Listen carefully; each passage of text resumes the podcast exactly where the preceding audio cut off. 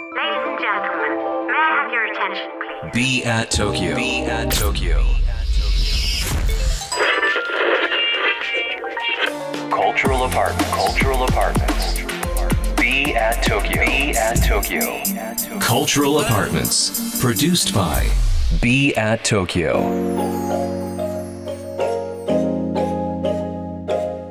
皆さんこんばんはビアート東京土井地博です 東京からまだ見ぬカルチャーを生み出すためのラジオプログラムカルチャーアパートメントプロデュースドバイビーアート東京。今週は私も本当によくしていただいている方なんですがインテリアデザイナーの片山正道さんをお迎えします。まずは簡単ですがプロフィールをご紹介します。ファッション等のブリックから、ブランディングスペース大型商業施設の全体計画まで世界各国で多彩なプロジェクトを手掛けるワンダーウォール代表。インテリアデザインを主軸にクリエイティブディレクション建築デザインディレクションなど幅広い分野で活躍されていらっしゃいます。また武蔵野美術大学空間演出デザイン学科の教授もされているということですが早速なんですけども、えーお呼びしたいと思います。片山さん、えーどうぞよろしくお願いしますどうもこんにちは。すいません。こんなところに呼んでいただいて。ですか。片山です。よろしくお願いします。よろしくお願いします。はいあのリスナーの方もですね、えーもう片山さんといえばという部分で本当にあの今の東京のですねいろんなランドスケープはもちろんですけども本当に僕はある意味建築だけじゃなくてカルチャーをどんどんどんどん生まれて、えー行かれる方だなというふうには本当にもう日々尊敬している方なんですけども、えー先週からこの、えーラフォーレ原宿6階にあります BE AT STUDIO 原宿にて、えー収録をしているということで、はいこの番組カルチャーアパートメントのですね、はい。部屋のキーをイメージしたキーホルダーをこれ作ったんですよ。はいはいはい。でこれ今日ちょっと片山さんにあの、お土産でお渡ししようかなと思いましてですね。懐かしい感じですよね。そうなんですよ。この BE AT TOKYO のコンセプトが、カルチャーのアパートメントとはいうのがあるので、まあ、まさにそのホテル文化とかマンション文化みたいなのが、あありましたんで、はいはい。それをですねちょっとキーホルダーにしようと思って、ちょっとこう懐かしい、えー半透明のいいですね。ホテルまあなんて言いますかね、この長方形のはいはい。表現が僕下手ですいやいやこのなんかアクリルの感じとか、えもう本当なんつうのかな70年代いいですよね。そういう感じぜひぜひちょっとお使いいただければ。なと思います。もう最近ね、か僕は鍵いっぱい持ってるんですけど、鍵もなかったりするじゃないですか。ええ寂しいなと寂しい。ですよね。じゃらじゃらつけるのがね、よかったはいですけどね。ありがとうございますとん。でもないです。あのリスナーの方にもこれあの番組の売ってるんですかツイッターとか。これ売ってないんですよ。非売品なんですよ。なんでまさにこのマンションのカルチャーのアパートメントの住人になっていただきたいなという気持ちがありますので、親父狩りされないようにちょっと気はい、ぜひぜひありがとうございます。ぜひぜひお使いいただければなはいと思います。さてあのまあ片山さん僕、うーんこの前実際会ったのいつだろうなと思うぐらい 日々片山さんのインスタを見てたりだとか、まあスタッフの方々ともねお互いね言ってるのでなんか久しぶりの感じはしないんですがそうですね。とはいえあのいろいろこうお仕事される中で僕まだちょっと見てないものが一つあるんですよ。だからい意外とこうやってしょっちゅう会ってるからこそ改めて言ってないことたくさんあったりすするかなと思いますね。ですよね。うん。はい。で最近ホットなニュースですと、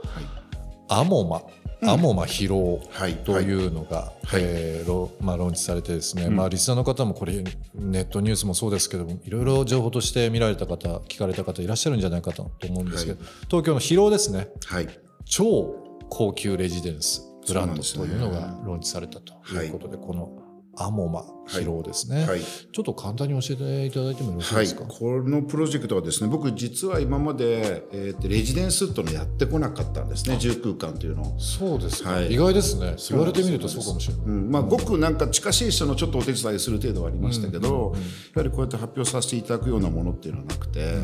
でまあこう割とこう踏み込んではいけない場というか、やっぱりそのす住み手の趣味とかし住み手がこうこれがいいんだっていうことが一番僕は正しいデザインの答えだと思うので、そこにあんまり踏み込んでこう僕が物申すっていうのはどうかなとずっと思ってきましたので、まあ、いわゆるその、まあ、ロイさんにお世話になったそのビームスのプロジェクトであったりとかさまざ、まなブティック、まあ、レストランだったりとか、はい。そういう空間が仕事の主戦場だったんですけど、あのちょっと前から、まあ、年も取ったってこともありますし、あの住空間もやってみたいななんてそれはあの実はあのコロナのずいぶん前なんですけどね、はいはい。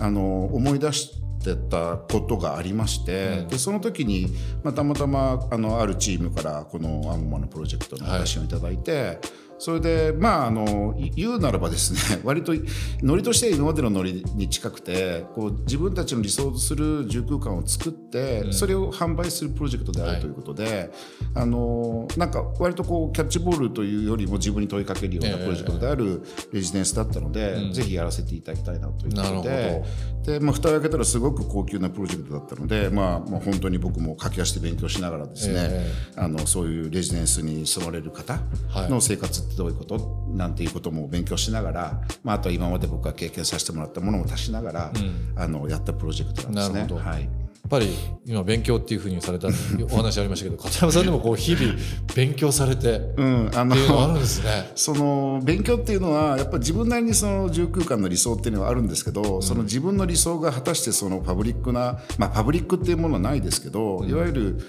誰かを想定した時に理想とリンクしてるかっていうのは別問題であるし、はい、でパブリックの空間であれば例えばそれはこう割と大胆なジャッジメントっていうのはできるんですけど、えー、もうちょっとこうなんつうんですかねねちっこいところに答えがあるような気がしていったんですね、うん、だからそのまあ勉強するという意味ではそういうことを勉強すると言いますかね。このアモマヒロ、今日ちょっとお手元にあの、はい、写真を,、ね、写真をですね。こういう持ってきていただいてます、ね、この間あの設楽社長もご覧になっていただいて。はい。あの、はい、行ったというふうに言ってあの大感動しておりましたけどありがとうございます。あの何ですかねやっぱりこう僕自身のその片山治道であったりとかワンダーウォールのカラーみたいなものを、うん、あのね変な言い方なんですけど出すべきじゃないと思ったんですね。なるほど。こうまあああの新たなまあ顔と言い言いますかね、その住空間の理想をすごくエゴを取り除いた時に何が残るのかみたいなことを考えるべきだなと思ったんですね。で当然価格帯のこともありますけど、ええ、住まうってさっき土井さんも言ったように一瞬じゃないじゃないですか。24時間そこにいるわけで、ええ。ーとその長きにわたる時間に付き合う空間って、一過性のものだったりデザイナーのエゴみたいなものが残らない方がいいなと、大変だったんですけど、でもすごい自分なりにそのいろんなこうシミュレーションしながらできたのでなるほど。面白かったですね。どうでしょう？特にこの日本、はい人日本に住まれてる方々も、うん、家に対する意識っていうのがより高まったような気がするんですよね。いやそうですね。昔は不動産投資だけとかなんかいろんな、はい、まあ、そのビジネス的なものとか、うん、あのお金に直接的にまつわるようなことが多かったと思うんですけど、今って本当に生活用品とか、植栽もそうですし、まあ、中で聴く音楽もそうなんですけど今後の人生どういう場所で過ごしていく。確かにね。寝に帰っただけの家そうなんそうなんです。僕なんかもそうだったんだけど、ええ、だいぶ変わってきていてもちろんですけどあのあのコロナ以降っていうのは特にね、ええ、そのあとテクノロジーの発達によって、どこに行っても大概のことはできちゃう、うん、だからその、えーと、顔膝を突き合わせて話することも必要ですけど、うん、そうじゃないことで十分なこともたくさんあるので、あね、であればどこでもいいじゃんと。うん、となるとやっぱり住空間っていうのは、まあ、オフィスでもあり、それから、まあ、例えばちょっとこういう今ねお酒が外で飲めないとなったら、じゃあ家で飲もうかっつったら、じゃあ友達呼んでパーティーやろうなんてことであっても、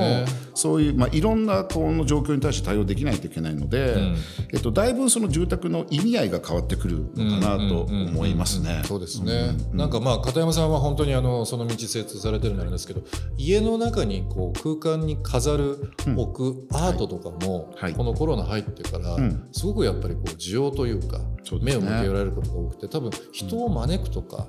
まあ、家に対する意識の高さっていうのもあるかもしれないですけど今までってこう私がこの絵を持っていたっていうのは私自身の満足っていうかエゴにしか過ぎなかったんですけど人に招いてその絵について語るとかなんかそういったことも今すごく行われるようになったっていうのを聞きますね。確かに確かにまあ、そういった意味ではまあインテリアデザイナーとしての片山さんの目線はもちろんそうですけども、はい、アートコレクターだとか、はい、そういう空間演出みたいなことが、うん、まあ、今回この高級レジデンスブランド、えーうんはい、アモマに表現されているということも、各報道でも伺っておりますけど、ちょっと楽しみです、今度ぜひちょっと機会ぜひぜひあの見ていただきたいなと思って、アートとか全部あの一緒にあのある画商の方と選んだりとか。なるほど。あと家具もクリスチャン・リエガーっていうちょうどね、あの本当にこのプロジェクトが始まったあたりに亡くなられた方なんですけど、フランスのもう僕憧れのあのデザイナーの方の家具ブランドを一気に入れさせていただいたりとかして、かなり特別なものになってはいるのではい、ぜひ見てほしいです。カルチャーアパートメントプロデュースドバイビーアート東京ここで一曲、えー今週は片山正道さんに、えー選曲していただいております、えー今週はどういうふうなテーマだったりとかっていう選曲だったりなんでしょうかね、せっかくなんでねちょっと自分なりに、まあ、音楽すごい好きなんで、なんかテーマを決めないと選べないということで今回日本人のアーティストに絞ってその天才のね狂気のバラードっていう そういうテーマで選んでみようということでバラードなんだけど狂気をはらんでいるという曲を選んでまいりました僕はい、じゃあ曲のごご紹介の方お願いしてはい。よろしいですか、えー我らがサカナクション、えー山口一郎率いるサカナクションの最新アルバムに入っている「茶柱」っていうもう本当に日本のあの典型的なものをテーマに新しい歌を作ったと思います。 Culture Apartment produced by b at 東京インテリアデザイナーのワンダーウォール代表片山正道さんをお迎えしています、えー今週はですねこの b at スタジオ原宿ラフォーレ原宿6階になりますけどそちらの方で、えー放送の方をしております。片山さん明日も引き続きよろしくお願いします、はい、ありがとうございます。頑張ります。b アット東京。東京からまだ見ぬカルチャーを生み出すための Cultural Apartments。それが b アット東京。情報を発信するメディアであり才能が集まるスタジオであり実験を繰り返すラボであり届けるためのショップでもある。決められた型はない。集まった人がブランドを形作る。オンラインとリアルな場でつながりながら発生する化学反応が次の東京を代表する人を物をカルチャーを作り出す。Cultural Apartments. Produced by Be at Tokyo. Be at Tokyo. カルチャールアパートメントプロデュースドバイ b アット東京今日の放送はいかがでしたでしょうか、えーリスナーの皆さんからのリアクションもお待ちしております番組への感想リクエストなどお寄せくださいまた今注目のクリエイターなどぜひぜひ教えていただければなと思います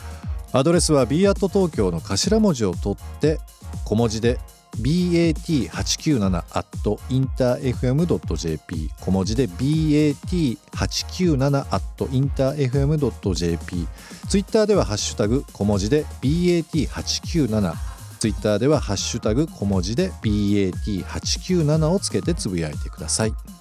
それではまた明日この時間にお会いしましょう。b アット東京の土井地博でした。